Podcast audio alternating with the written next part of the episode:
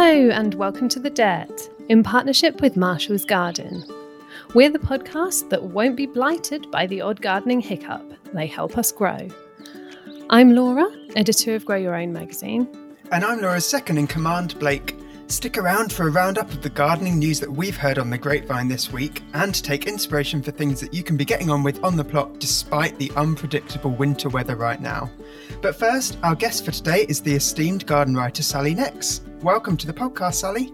Hello, Blake. How are you? I'm good. How are you doing? Very well, thank you.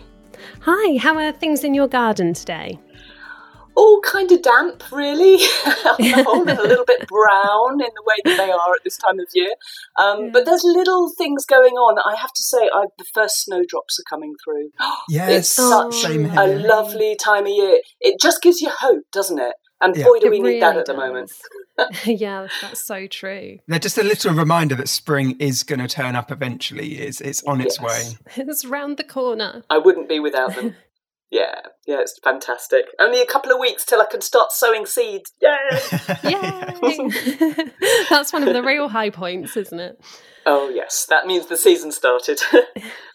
So we'll dive straight in while we're talking about positives and ask you about any of your real success stories that you've had in the garden. This can be recently, this can be since the start of your gardening career, just anything that's really stuck out to you as being brilliant.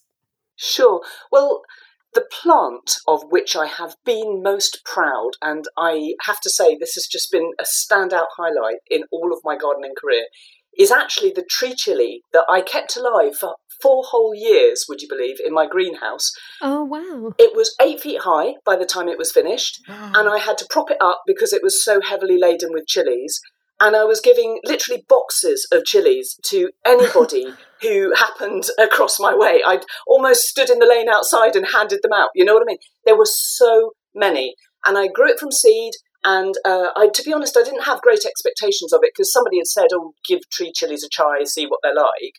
Um, so I thought, all right, you know, and up, up for a challenge in the way that you are. And um, oh my goodness, it was amazing. And I knew, you see, one of the reasons that I wanted to try it was because I knew that tree chilies uh, are the, one of the few that you can overwinter.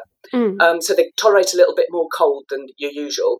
And so, uh, so that's why I wanted to, to grow it because I'm really into perennial vegetables. Um, partly because it's less effort and less work, um, but also because it's better than, for the environment than putting all the resources into uh, sowing seed every year. I mean, we all do it and everything, and that's fine. But if you can kind of chip away at the edges and grow as much as possible that you don't have to do that with, then all the better. So I wanted to give it a try, and it exceeded all my expectations. I don't heat my greenhouse. Mm. Um, we're lucky enough here down in Somerset not to have too many frosts, or not very, very hard ones anyway. Um, so within a greenhouse, it seems to say reasonably frost free. If it looks like it's going to be really cold, I do wrap it in cardboard and that kind of thing. Um, but uh, it kept going for four years. I think they're probably short lived because when it did die, it died for no apparent reason. So I think it Mm. just came to the end of its life. Mhm. And I have since sowed another batch. I've been giving them away to friends now. So I've got another one that's currently about four or five feet high, I think, in my greenhouse that I sowed last year. All right. And that's perfectly well and alive, and I hope going to repeat the uh, the performance in the next year or two. You've set yourself a bit of a challenge there. Well, absolutely. So, how do you look after that throughout the year? I have to say, I did kind of have a couple of failed attempts because I'm not brilliant at chilies. You, you have to, you know, sow them very early in the year, and then you have to kind of keep them growing on quite strongly. You have to keep them nice and warm and everything. And uh, I tend to just be a bit lackadaisical sometimes, or get distracted or whatever. So, um, so I sometimes don't have a great deal of success with them. But last year I did. I actually concentrated and made sure that I got my seedlings up and going. Um, and uh, and there were, as I say, about three. About I, I guess I must have sown about half a dozen, and about four or five uh, made it through, and um, and planted one in the ground. And there's a couple in pots, and I've given away one, and things like that. So, um, so yeah, it's it's fantastic, and I can't wait for it to have its first proper crop of chilies this year. Um, so, what would be your top tips for tree chilies then? What's what's your secret? Well, um, obviously, try and avoid frost as much as possible. Um, with with overwintering them, what I tend to do is um, they t- they're very very big and very laden with chilies. So you harvest all the chilies in about sort of Octoberish. You can freeze them incidentally. They're a bit fleshy to dry, um, but uh, but you can just freeze them as they are. Um, and uh, so take all the all the fruit off and cut the whole plant back by about a, th- a half to two thir- uh, half to a third, that kind of um, thing, so that you reduce the height considerably. Mm. Um, and that just kind of gives the roots a little bit of a better chance of being able to keep the plant going without having to support all that foliage and things. Um, then basically I leave it pretty much as it is. I don't overwater it in the winter. In fact, hardly water it at all because most things, it's not the cold that kills them, it's actually the wet cold. So, in other words, if it's mm. sitting in damp, chilly soil, that's what will kill an overwintering plant faster than anything else. Mm. So, um, so I keep it very much on the dry side. I mean, you know, really parched actually, and just occasionally give it a slosh if if it's really, really looking powdery, if you know what I mean. Mm. Um, but uh, but so that's maybe once every couple of months during the winter. I, I, I only water it lightly as well, maybe two or three times, and um, and then as I say, if, if it looks like the temperature is going down well below zero, so you're talking about minus two, minus three, or below, um, at that point, I get out my cardboard boxes. I don't use fleece because I don't like it. It's made of plastic and it shreds into the soil and it's just awful stuff. Um, so I don't use it. But what I do use is um, kind of tubes, really, of cardboard boxes. It sounds terrible. Um, but you basically make cardboard boxes into tubes around the plant um, so it's this whopping great big tube in the corner of the greenhouse, looks like nothing on earth. you, you can top it off with either another bit of cardboard or some um, blanket, but obviously there's no light in there. So you can only really, really leave it on for the time while the cold is going on, kind of thing. But normally down here, that's no more than a week or two at the very most. Mm. And then as soon as the temperature starts coming up again, you can take it all off again and, and leave it to you know be nicely ventilated and all that kind of thing. Um, but yeah, uh, it, it, seems to work all right. Actually, it's, it certainly it gets it through anyway. And um, and then when you've got the new growth coming through, usually in about February, early March, maybe. Um, as soon as you start seeing new leaves, you just water and feed as usual.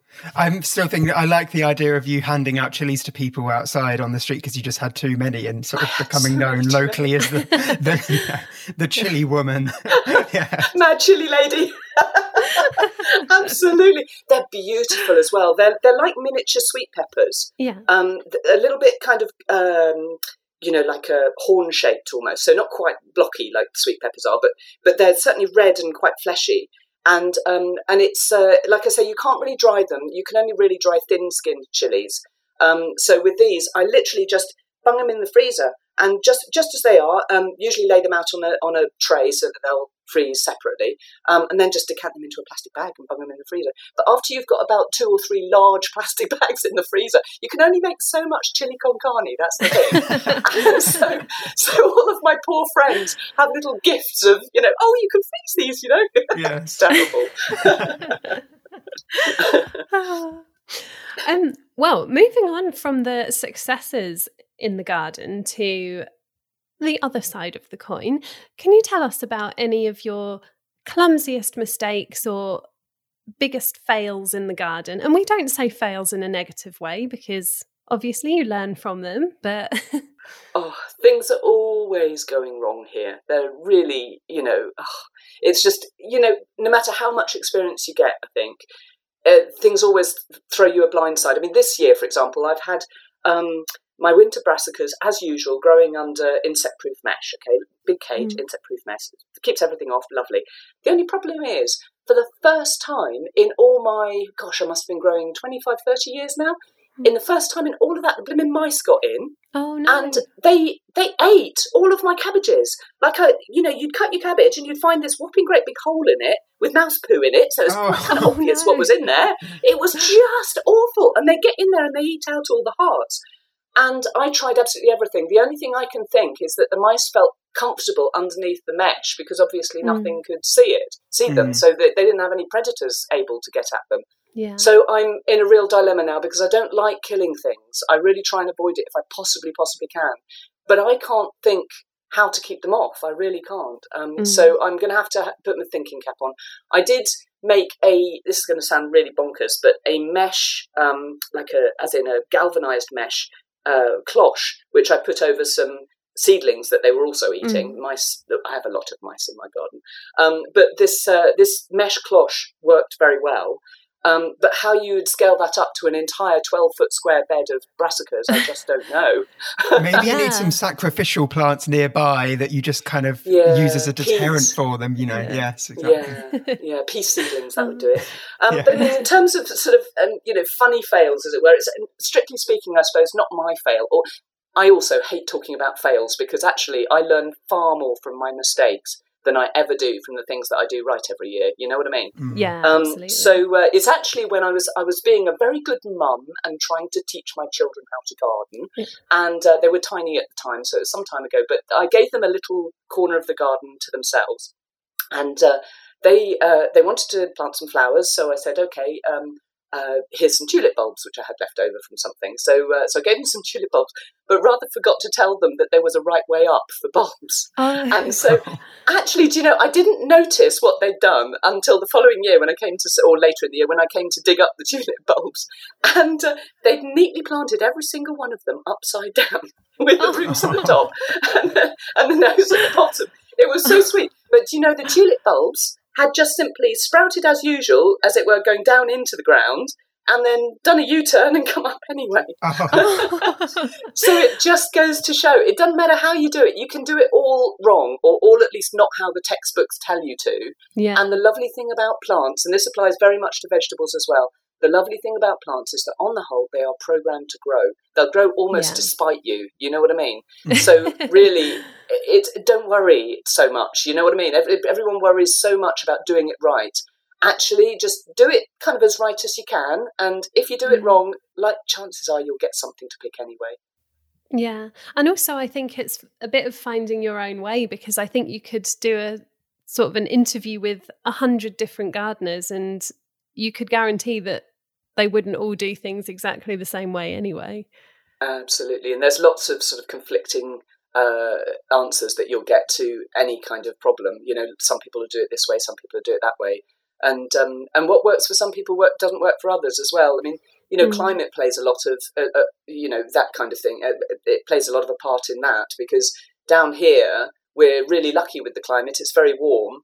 Um, but I know, you know, I speak to some gardeners regularly who live up in Scotland. There's one gardener at the moment who's on my um, I do an online gardening course, and Mhm. uh, so I teach this lady. She lives in Orkney, Oh, wow. and and my goodness me, can you imagine trying to grow vegetables up in Orkney? And I, my hats off to her.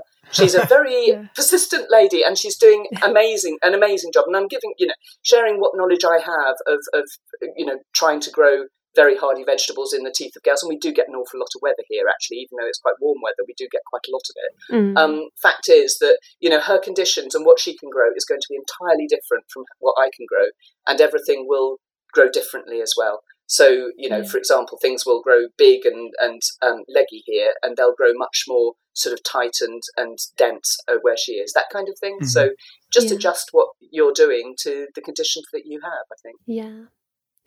And another thing that I know is um, very different for all different people is the amount of time that you have to spend in the garden. And obviously, with everything that's been going on recently, people that had perhaps been furloughed had more time in their garden that may now have slightly less time again. So, do you have any sort of cheeky shortcuts or things that, you know, speedy little tips that can help people out and show that actually you don't need to have all the time in the world to have success in the garden. Well, this whole business about having loads of time to spend in the garden is so frustrating for me to listen to. Mm. I have to say, because I've had no blooming time in the garden all the way through lockdown. It has driven me nuts. I've really, Yeah. really struggled to get enough time out in the garden because I've been writing a book all through lockdown. yeah. And that has been a fantastic experience and I've really enjoyed writing it. But my goodness, it took me away from the garden. So all of Mm. these, this talk of, you know, people racing around to garden centres. So I've very much been um, doing that, you know, whizzing out to the garden for five minutes when you can kind of gardening, which Mm. so many people have to do when they're working and, and, you know, out of the house from, you know, eight in the morning until six or seven at night, that kind of thing. yeah. Um, so basically, my advice to everybody is just uh, be lazy, be really lazy. Don't do any more than you absolutely have to. Um, I mean, you know, things like weeds, for example, don't get too hung up about letting a few weeds grow. Some of them are ever so useful. I mean, I let nettle clumps grow all over the place here because they're so handy for, you know, cutting to make feed and that kind of thing. Um, mm. If you're uh, sowing, for example, sow direct where you can. It's not always possible, and sometimes you know you, you lose them to pests and that kind of thing. In which case, you really must raise them in pots.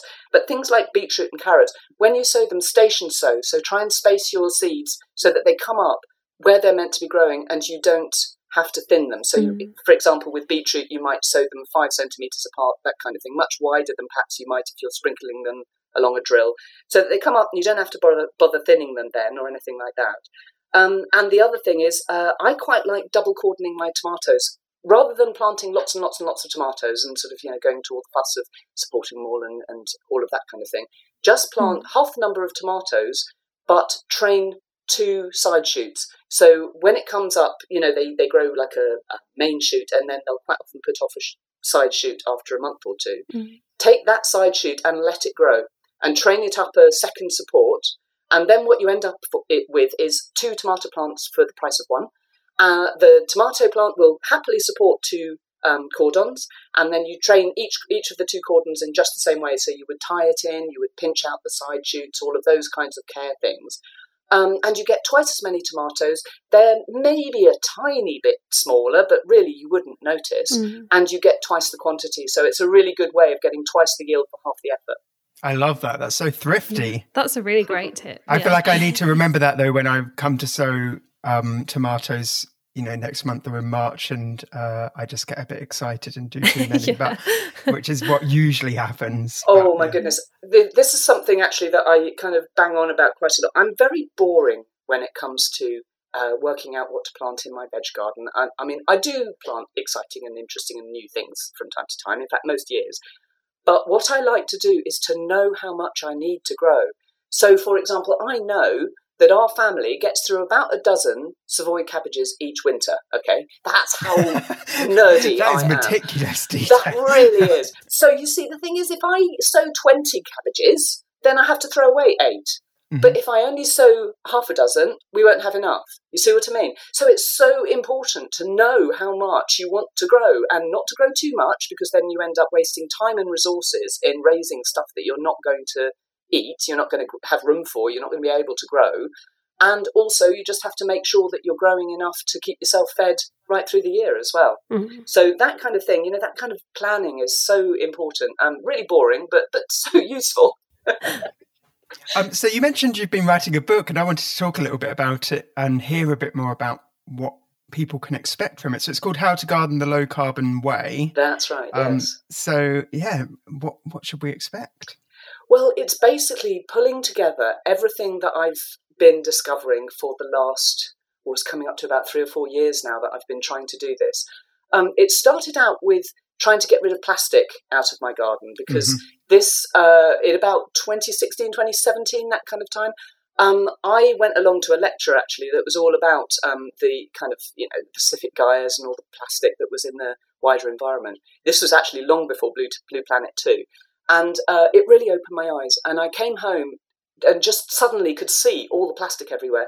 And nowhere more so than in my garden. It was just awful. It had piles of plastic pots and, you know, module trays and, and, and bits of fleece and plastic polythene cloches and I don't know what else. Anyway, and I just thought, right, this is somewhere where I can do something about this. Mm-hmm. So I proceeded to try and get rid of plastic from my garden. I'm kind of, you know, I've still got lots of plastic in my garden, but I am certainly plastic free now from sowing to planting out. Um, and I try and minimize it elsewhere in the garden as well. Um, and that kind of is one thing led to another, really. That led me to question how other aspects of my garden gardening were affecting the environment. Mm. And mm-hmm. as soon as you've lifted the lid on that particular can of worms, my goodness me, I mean, it's an incredibly big subject. Every single aspect of your gardening um, has an impact of some sort on the environment. Now, that can be, of course, a positive impact. Gardens are the most amazing little bits of concentrated uh, nature.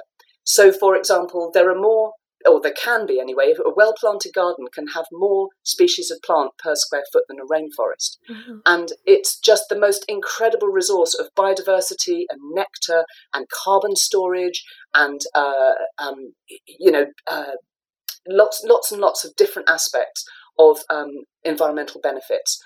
Now, the trouble is, you see, it's never really been taken terribly seriously. Most people take, you know, there's lots of research been done in forestry and lots of research been done in um, agriculture, which are much better funded. But not very many people have been looking at this aspect of gardening. Mm-hmm. And so this is kind of slightly an attempt to do that. Um, I've been drawing a lot from the research that has been done in agriculture. So, for example, they know that um, ploughing uh, is the um, is responsible for about nine percent of the carbon dioxide emissions from agriculture, and that's because when you turn the soil, you are exposing the carbon that it contains to oxygen, and of course that oxidizes it into carbon dioxide, so it actually emits carbon dioxide, the greenhouse gas, and it follows therefore that if you double dig, or if you, in fact, if you dig at all really in the garden, or if you leave soil exposed to the air, you are oxidizing the carbon that it contains. So there are really important sort of points about how you manage your soil in order to make turn it into a carbon store. It's amazing. Something like 86% of the carbon in your garden is not in the plants or the trees at all, it's in your soil. That's amazing. And so if you can keep it there and if you can protect your soil and if you can uh, foster the incredible ecosystem that's underneath your feet, then you do amazing amounts of good for your little corner of the world. And it really can have, if we add up all of our gardens and we all do the same sort of thing, then it really adds up to a massive impact. And it's an incredibly positive thing to do for the environment.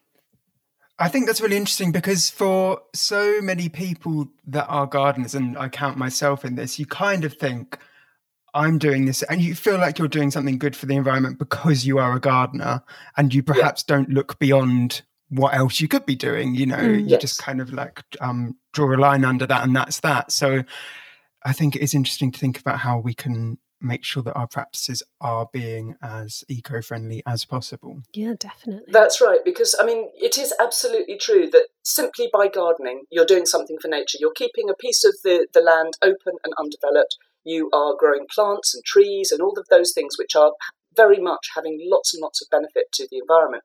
But the trouble is, we can cancel that out by things like mowing the lawn with a petrol mower or mm-hmm. double digging or um, you know weeding too much you know keeping your soil uncovered underneath your plants because of course one of the things about weeding is that you uh, you basically keeping the soil unnaturally bare obviously when you're growing vegetables it's a little bit different because you don't really want to have lots of weeds competing with your vegetables that will affect your yield but in that case, you do still cover your soil, but you cover it with rotted down organic matter. So you mulch and mulch and mulch without disturbing the soil underneath any more than you absolutely have to. It's no dig. Mm-hmm. And no dig is incredibly good for the environment. It's really good for your plants as well because they can really get their roots into that ecosystem beneath the soil. If it's completely undisturbed, then you know they um, they they benefit too. Um, and also things like growing perennial vegetables that I was talking about a bit earlier. If you uh, grow perennial vegetables, then not only is it easier and you get lots and lots of yields for you know years at a time i've got a Taunton Deane kale in my garden and it's absolutely lovely really really delicious kale. And you can just pick it all year like mm-hmm. 12 months of the year for up to five years at a time. You don't have to you do have to collect um, you do have to protect it a little bit in the summer in, as you would any brassica. But other than that it's really zero maintenance and all i do is mulch it each spring and just keep it mulched during the year and it just rewards me with endless harvests. Now, to grow that kale, I haven't had to disturb that soil or buy new seeds or all of those very uh, resource intensive kind of activities that you do in gardening. I haven't had to do any of that for five years. So that's meant that that's one of the lowest carbon. In fact, it's probably, to be honest, nobody's done the measurements, but it's probably in the end carbon positive. So it's a really wonderful way that you can grow your own food in a really environmentally friendly way as well.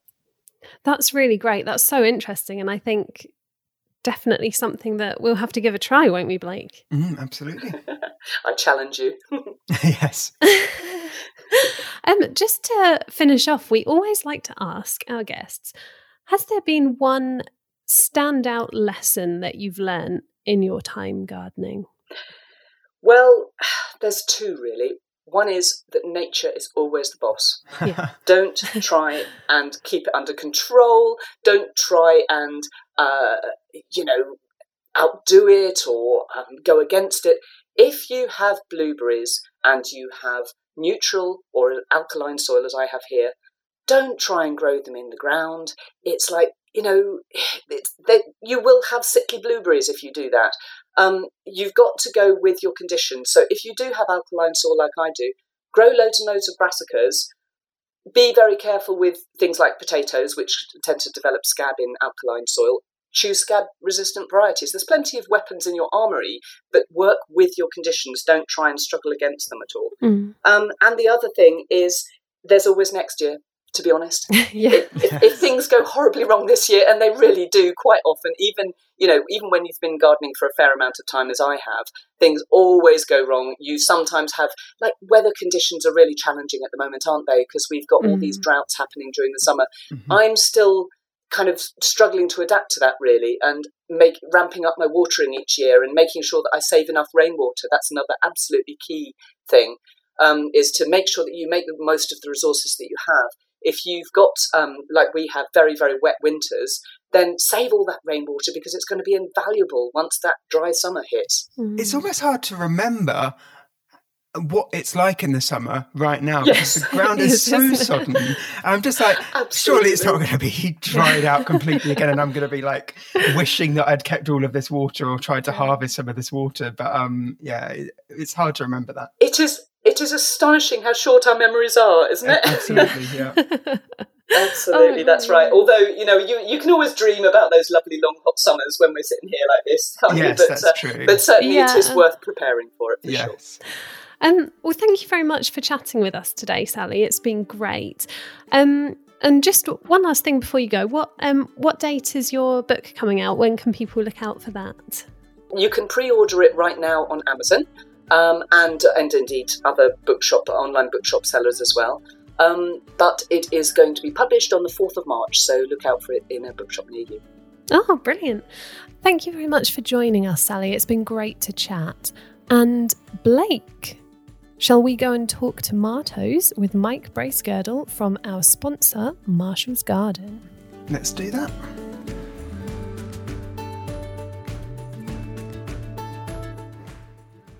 We would now like to introduce our next guest to the podcast.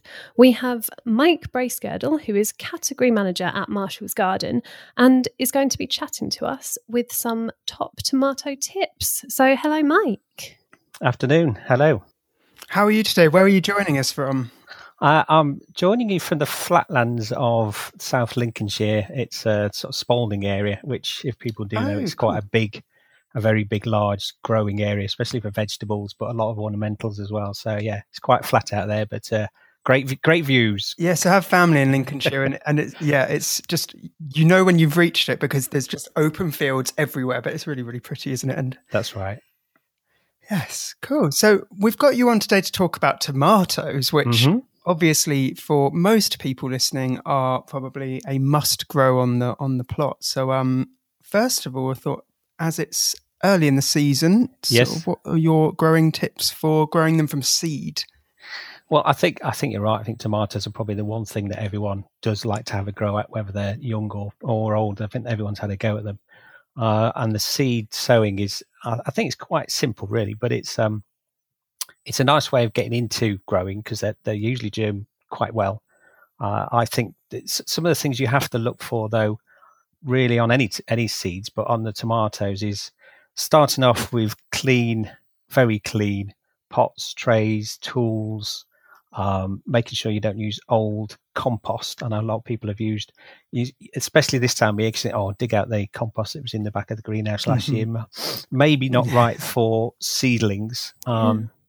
Maybe okay to blend in for bigger pots later on, but I think for the seedlings, try and get some new, fresh, um, certainly potting compost on keep the trays clean. If you've got new trays, that's great. If you haven't, I think you give them a bit of a quick sterilization, give them a wash down, make sure there's no old residue in there. Um, and then really just just get your seed trays. Uh, if you're going to use, you can use seed trays, open seed trays, and just fill them up with compost, or you can use the plugs and the modules. They're quite popular nowadays. Uh, I think people find them quite easier to to sow because you know where you're supposed to sow. You're supposed to sow them in the middle. So they're, they're, like the mm. multi multi plastic modules where you get thirty or fifty or certain amounts of, of small little round holes to fill the composter with. Um, and make sure they're just filled up nice and firmly, as with the seed tray. And I think one thing I do try and do is keep make sure the compost is is moist when before you start, rather than thinking what I'll do if it's a bit dry, I'll water it at the end because it mm. it really does. It, you can you can just splash all the seeds all over the place, especially if it's not quite moist to the top of where you're putting the seedlings in. That'll uh, not get them off to the best of starts. Yeah. Uh, so cleanliness, I think, is is a good bit. Wash your hands, obviously, these days, anyway. But uh, I think it's surprising how much is on your hands when you're grubbing around in the in the literally in the dirt.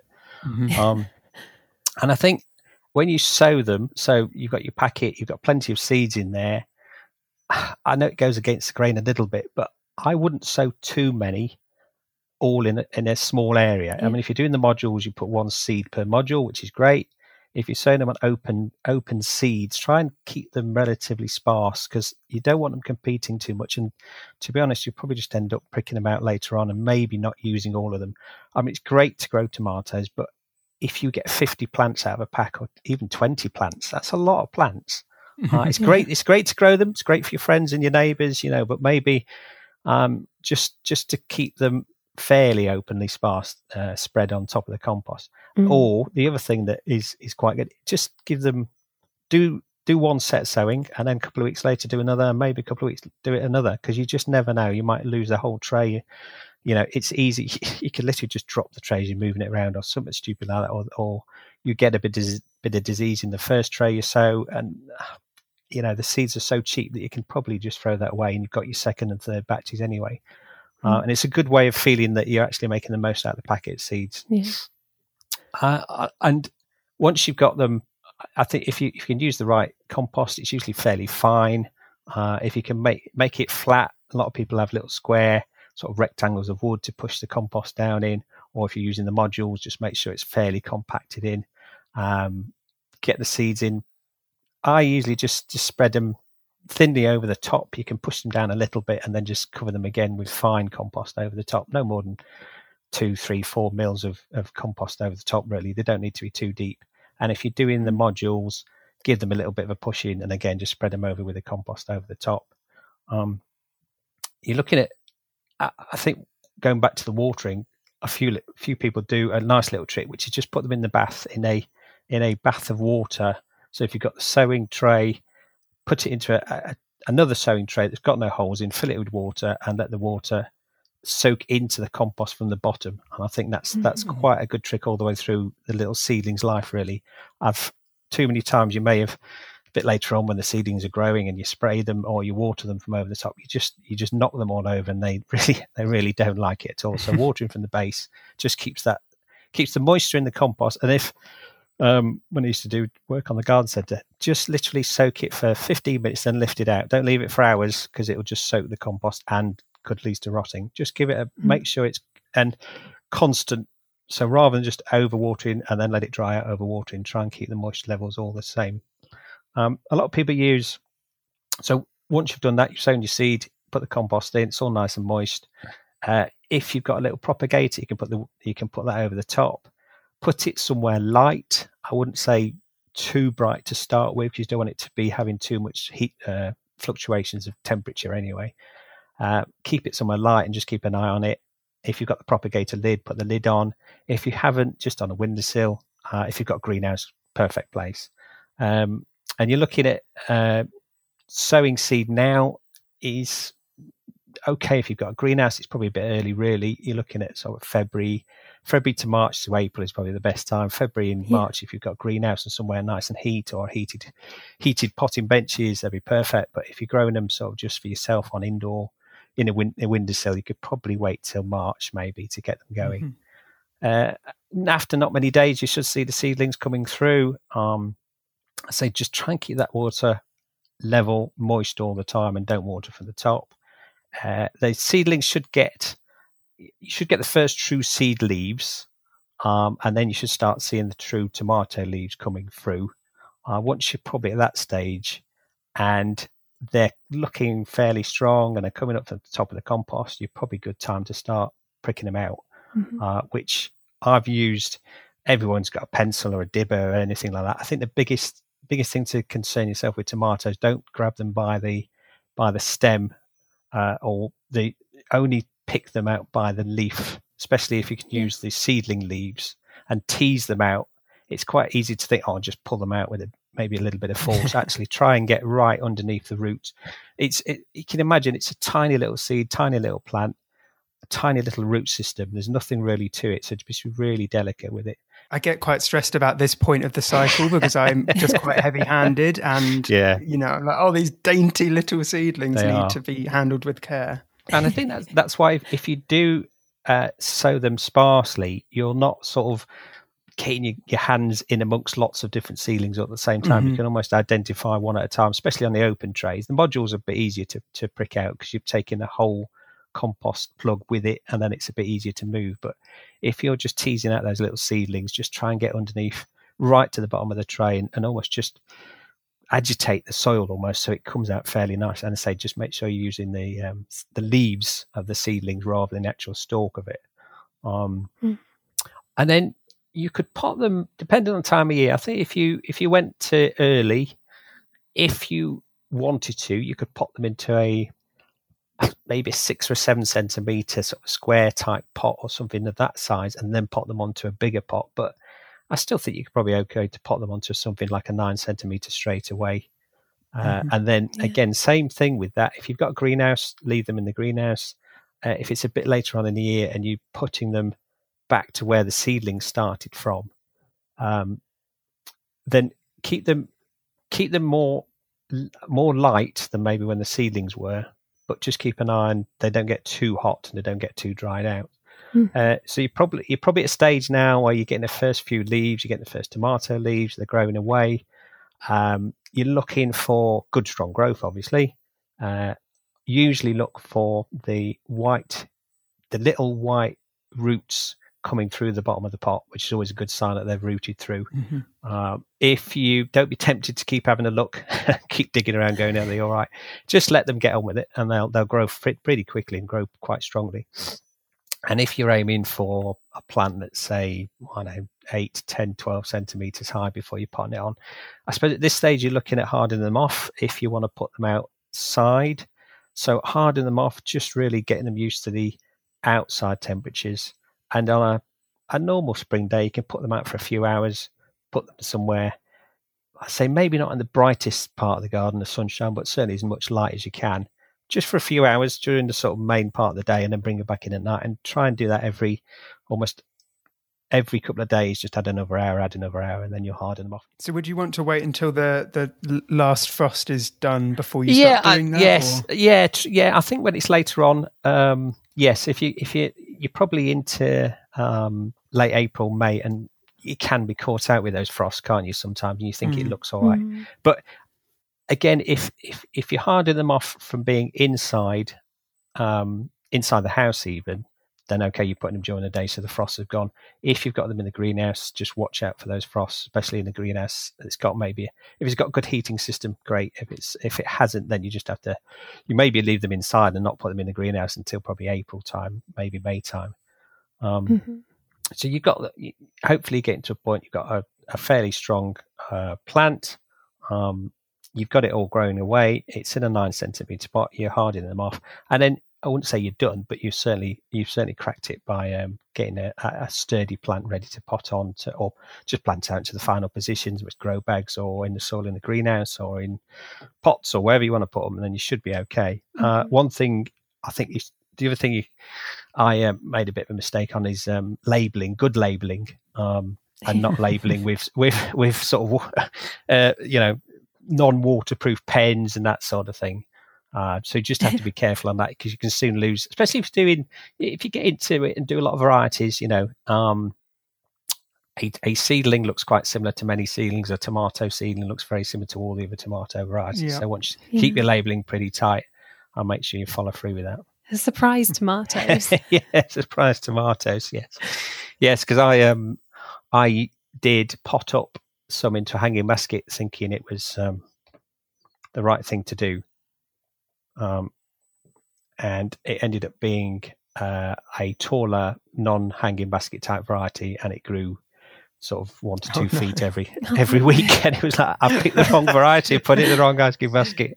Uh, very simple thing to do, but um, And what yeah, what done. I what what I did then, I, hopefully I recovered it. I literally took the basket uh, and the hand the, the, chain off and just um, almost knocked it out and planted it back in the soil. So I, I think mm. I got away with it. I think I got away with it. Well, um, speaking of plants at the stage of potting on and things, for anybody listening who won't be growing their tomatoes from seed this year, um, would you be able to tell everybody what the best time is to buy potted or grafted tomato plants to add to your garden? Yes. Um, if you well, if you looked at the next stage, um, from so you've got the seeds, buy your packet, hopefully be successful with it, and you've got yourself some nine centimeters of tomatoes.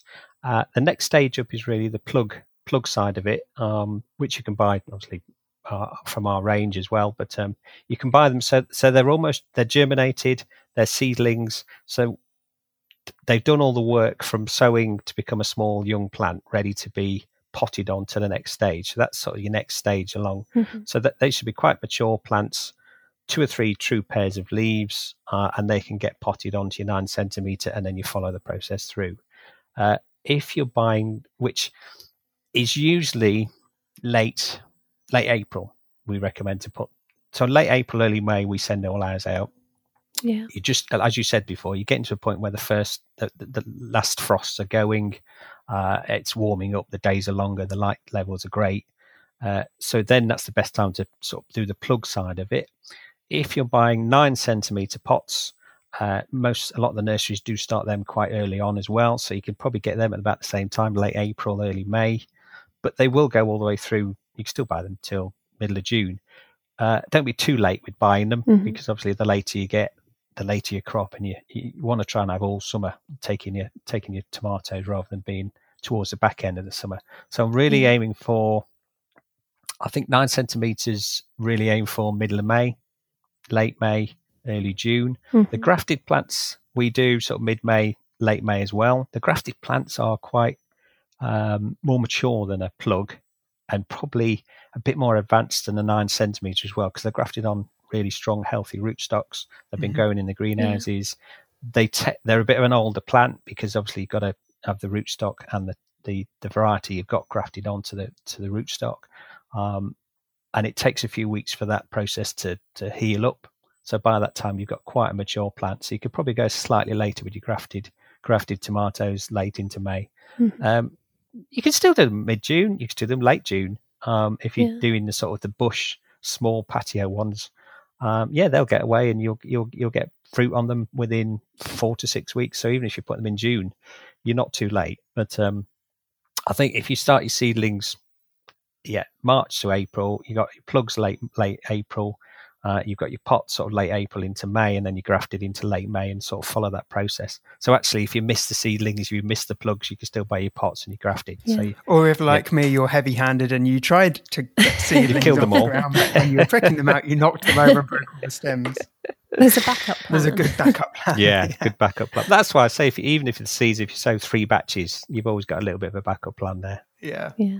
So, um, However, you come about your tomato plant, whether you've raised it from seed or got a plug or a grafted plant, um, looking at the point where you're getting it into its final growing position and caring for the plant, uh-huh. um, what are the best conditions for growing tomatoes?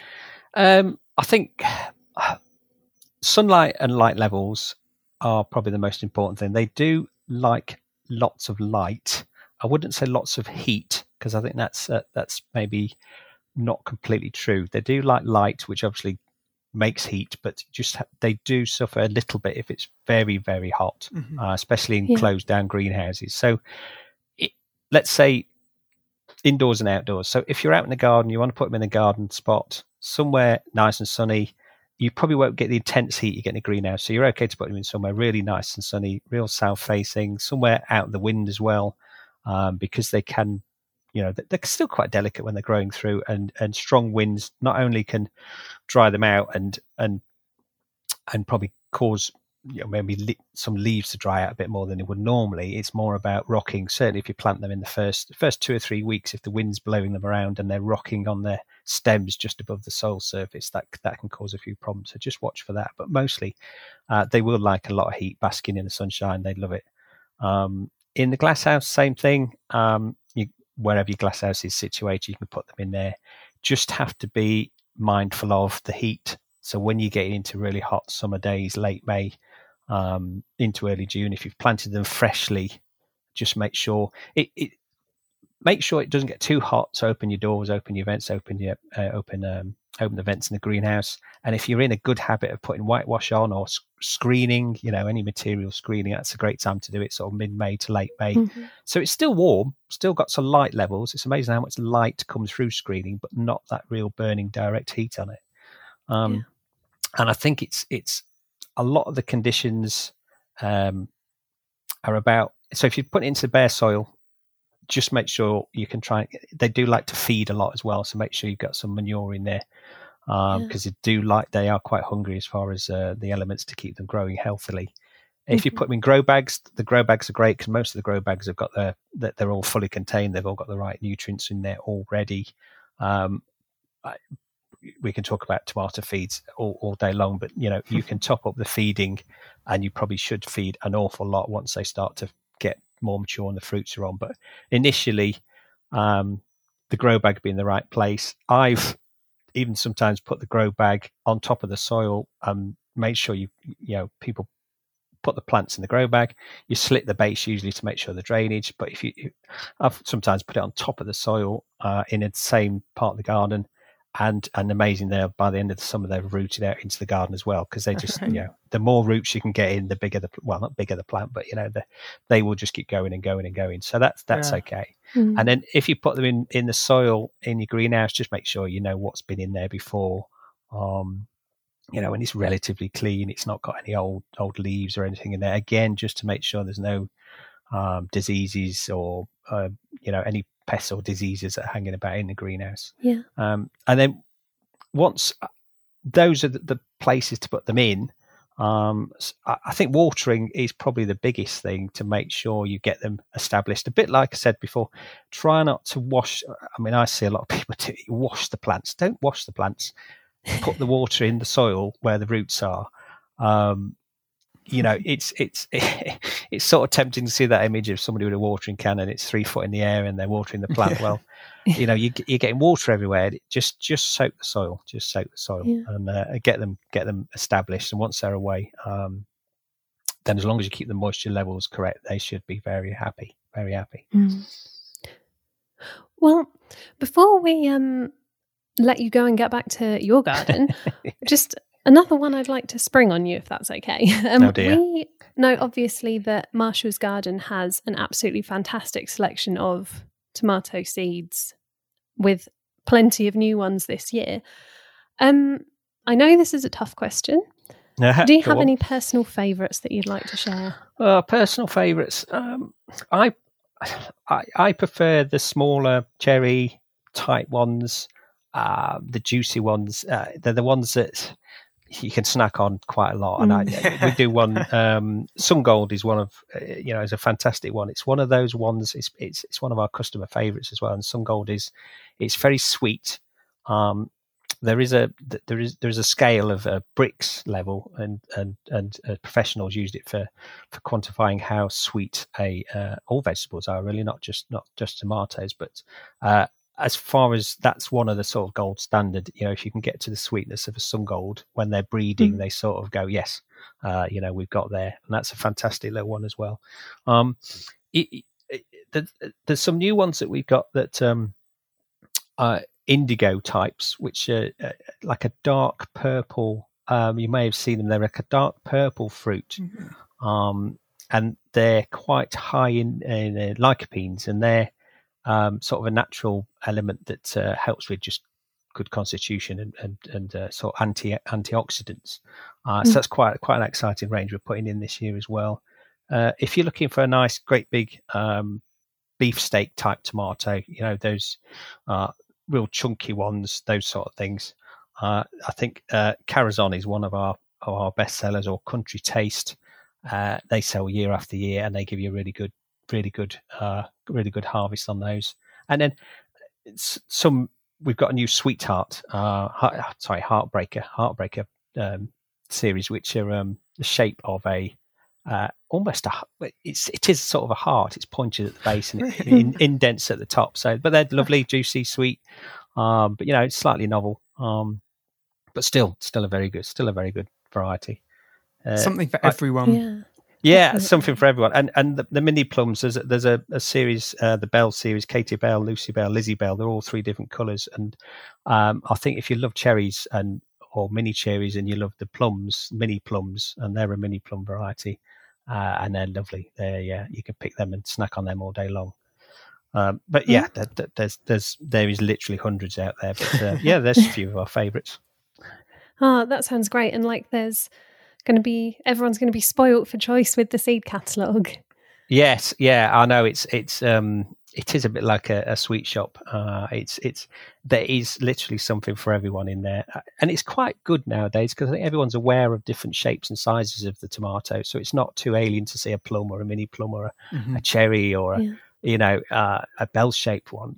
They're in the supermarket, so you're quite confident to grow them. You know, so there's a huge range out there, huge range from literally a, a something that will go 30 centimeters to um, you know ones that are six foot tall and keep keep flowering and uh, fruiting all summer long. So there is literally something for everyone. There's a lot of disease resistance uh, out there as well. Summer last is one of the ones we do quite uh, a lot of, which uh, is is quite good against uh, late blight. You know, which which no matter how much hard work you do, late blight can just just hit you the wrong time at the end of the end of the summer. Uh, there's not much you can do about it. But yeah. if you pick the right varieties, you can keep cropping cropping that as well. So yeah, plenty to choose from. And um, people can find all of these at marshallsgarden.com, can't yeah, they? absolutely. Um, yeah, go online, have a look around. Uh, we've got the seed catalogue online as well this year, which is quite nice. So it's it's it's everyone's sort of used to it now. Is you go on, you open the book, and it flicks as though it's a proper book, um, or just just just go online and just order the book if you haven't already received it anyway. But it's a lovely little seed book of seeds. Uh, it's it's nice to have on the windowsill and just just flick through certainly when the weather's like this, it's cheers you up. and you think spring is coming. Spring is definitely coming. oh well, thank you so much for joining us today and no for sharing all of your tomato expertise and also giving us plenty of variety inspiration as well. Um, I know we will be hearing from one of your colleagues again next week, but oh, okay. Um, in the meantime, thank you very much for joining us. And Blake, shall we grab a cup of tea. Yeah, let's do that. Thank you very much.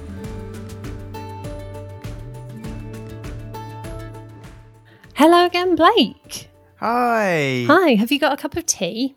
I haven't actually, because obviously we just took a little break and had our lunch, and I went for a walk, and I didn't get time to make a tea when I got back. So instead, I've got a super smoothie juice, nice. and it's called Energize. So, and is it making you feel energized? If halfway through this recording I start getting a bit too excited, we'll know why. Just tell me to rein it in a little bit. Yeah, it's strawberry, cherry, apple, flax seeds. Oh, well, it sounds very healthy. And I mean, all stuff that you could grow yourself? I could have made this maybe? myself. I haven't actually, obviously, but yeah. Um, yeah. That's your project for the year. My challenge to you. Grow my own smoothie. this time next year. yeah, and it will be something on the podcast that we actually follow through with. Yeah. yeah, right. Um, I had a really fun press release that you probably mm-hmm. had as well. Um, but it popped up this morning and I was like, not sure what I was going to talk about today. When this came through, I was like, this is the one. Right. Um, I feel like we probably mentioned it before, but about how you can play music to your plants and whether that works. Uh, it feels like something we might have spoken about ages ago, actually, maybe back in series one. But um, yeah, this press release uh, spoke about a new study that revealed that 48% of Brits have played their plants music uh, in order to help them grow, which I thought was quite a high number. But also, do those numbers take into account people that just would be playing music as they're tending to their plants, or is it sort of specifically playing music to your plants? Yeah, maybe that also covers people that just have like a radio nearby in the room where a plant is growing, rather than specifically like putting some headphones on it, getting it all in the mood for some nice little tunes? Well, I think there's two crucial questions here, really. One that is, is there a best type of music to make your plants grow better? And the second important question is, have you played music to your plants? Uh, I would be in that bracket of I always have music on. If I'm working, especially now we work from home, working from home, I have music on in the background or I have the radio on or maybe sometimes a podcast. But mm-hmm. yeah, so the plants are always getting music around, but I don't specifically go out of my way to, you know, I don't, I've, I've never really perhaps been a convert on the uh, music helps them grow mm-hmm. side of things. But maybe I will be now. Maybe this is where I'm yeah. going wrong because I won't lie to you, Laura. My house right now uh, you know, from when we sometimes video chat, is full of dead house plants because for some reason they were all thriving, and then over the last couple of months they've just given up. Um, oh.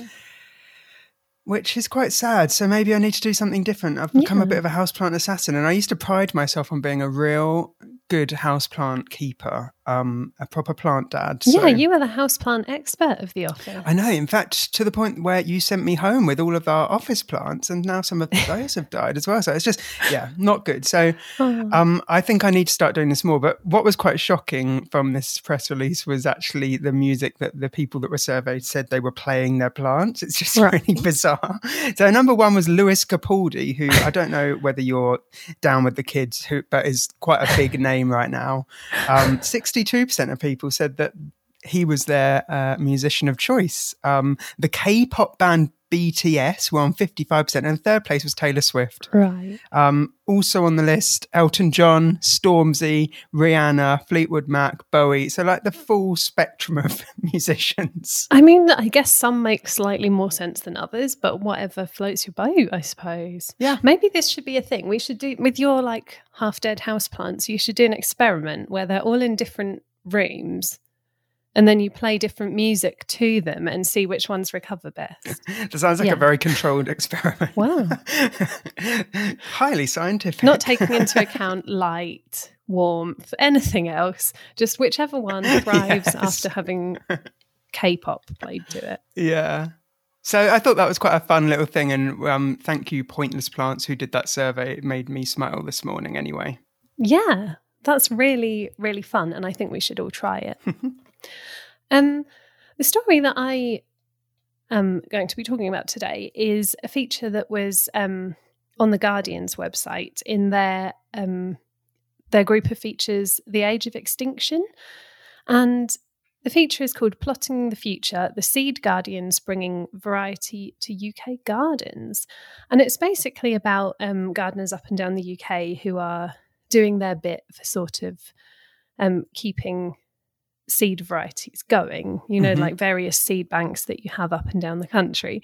Um, and I think it's really interesting. It, it's a really lovely read. I would recommend everybody going to read about the Seed Guardians, which I think is also a great, great name.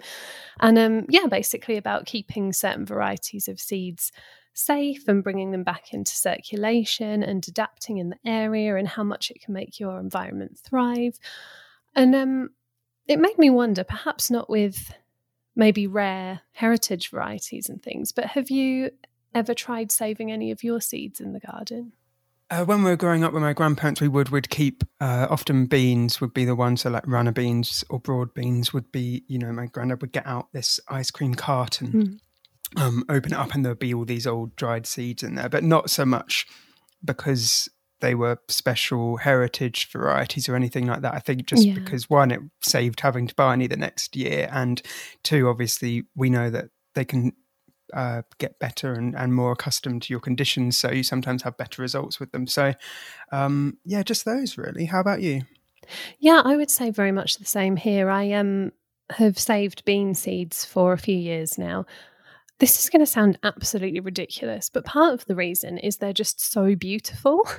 Mm. when you're sort of that is true, yeah. Um, getting rid of the plants at the end of the season, it's always just like, oh, they're such little, tiny, tiny beans of beautiful color and hope and next year's crops. And I just think it's a really lovely thing to do. It also just feels like a bit of a waste if you like, because there's always a few that end up going to seed or start going yeah. to seed. And then it's like at that point where you have to decide whether you're just going to get rid or keep. And I think, mm. I imagine most people have some kind of attachment to that plant that they've been yeah. nurturing all year. So they want to keep them. Absolutely. And I think I would really like to try with some other some other crops as well. I'd like to do tomatoes and chilies. Mm-hmm. Um Yeah, they're a bit more fiddly, aren't they? I think, but um, would be very worthwhile. I'm sure. and and I know you can actually you can do a lot of things um, that flower at the end of their life cycle as well. But I think the problem is because my garden isn't very big, leaving something in hmm that takes up a lot of space is sometimes not extremely viable. But then also um, hearing Sally talking about, um, you know, adding more perennial veg to your plot and stuff that you Mhm. can leave in longer anyway, I think that would be a good, a really good way of experimenting a bit more with stuff like that. I loved that chat with Sally. I picked up so many useful little tidbits of information. Yeah. Um, is that a word? yeah, I did. I picked up so many little tidbits of information and um, just found the whole thing really interesting yeah. from a point of of things that I'd just not thought about, about like leaving carbon in the ground. I was like, of course, this just makes total sense. Why have I never thought of it like that? She just kind of uh, reframed it for me and framed it in a slightly different way that made me see everything in a different light. So I'm, I'm quite excited to actually have a little read of that book, to be honest. Yeah, I think the book will be fascinating and really looking forward to it coming out. But speaking of information, I'd better get back to the magazine work, but I believe you have some jobs on the plot for everybody. I'm prepped and ready, and I have got some jobs on the plot for your end of January garden.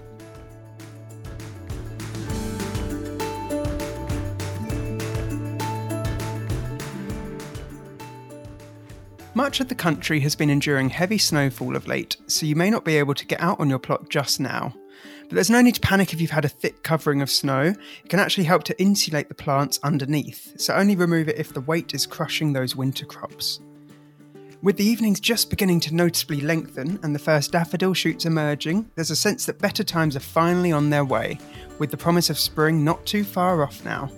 On sunny days, treat yourself to a walk down to the plot so that you can stand there and daydream about the emerging sight of the months to come. It can provide a real mental well-being boost. Seed orders will be gently dropping through your door, so dust off the propagator, buy yourself some seed compost, and get ready for a productive spell in the greenhouse or potting shed. And if you've yet to order those seeds for the year, what are you waiting for? The Brussels sprout harvest season is in full swing right now. Keep picking buttons regularly, starting from the bottom of the stem and working your way upwards.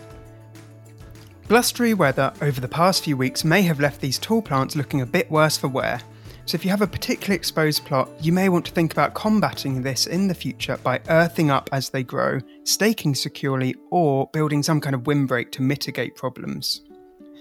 Don't forget about your container herbs at this time either.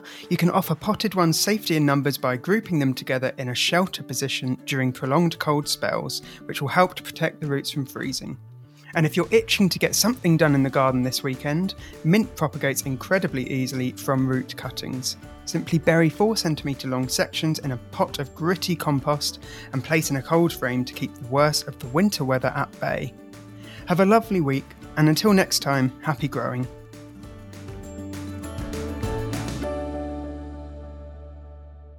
Thanks again for joining us for this episode of The Dirt in partnership with Marshalls. Marshalls Garden is an online gardening shop where it's easy to find everything you need for gardening all in one place. Founded over 75 years ago, its heritage is in supplying vegetable seeds and plants, including seed potatoes, onions, fruit plants, and trees to grow your own gardeners. The company's passion, expertise, and excellence continues in 2021, where it will launch over 130 new seed varieties. Specialists in garden care, Marshalls has the best range of compost, fertilizers, controls, and hardware you will find online. Order from the easy to use website or from the delightful catalogue for convenient delivery direct to your door. You'll find lots of help and advice on the website, including growing guides, seasonal advice, monthly jobs, and inspiration for projects to do in the garden. Just visit marshallsgarden.com for more. And don't forget to subscribe for free to make sure you never miss an episode of The Dirt. We'd love it if you rate and review wherever you get your podcasts, and don't forget to tell all your lovely garden and allotment neighbours where to find us. Plus, as a special treat, we've got an exclusive Grow Your Own magazine offer just for the Dirt listeners. Head to growfruitandveg.co.uk forward slash GPOD7, that's G P O D and the number 7, or call 0800 904 7000 and quote GPOD7 to receive seven issues of our magazine Grow Your Own straight to your door for just $29.99. That's $11.94 off. Every issue is edited by me and the team and is packed with gardening advice and jobs to tick off your list, and a big bonus. Each magazine comes with a selection of free seeds, so you can get growing straight away. Check the episode notes for details and terms. And on a final exciting note, we're on the hunt for podcast guests, and the next one could be you or someone you know. If you, a friend, or a family member has some great gardening advice, dirty gardening secrets, or funny plot disasters they'd like to share, let us know by emailing the dirt at growfruitandveg.co.uk.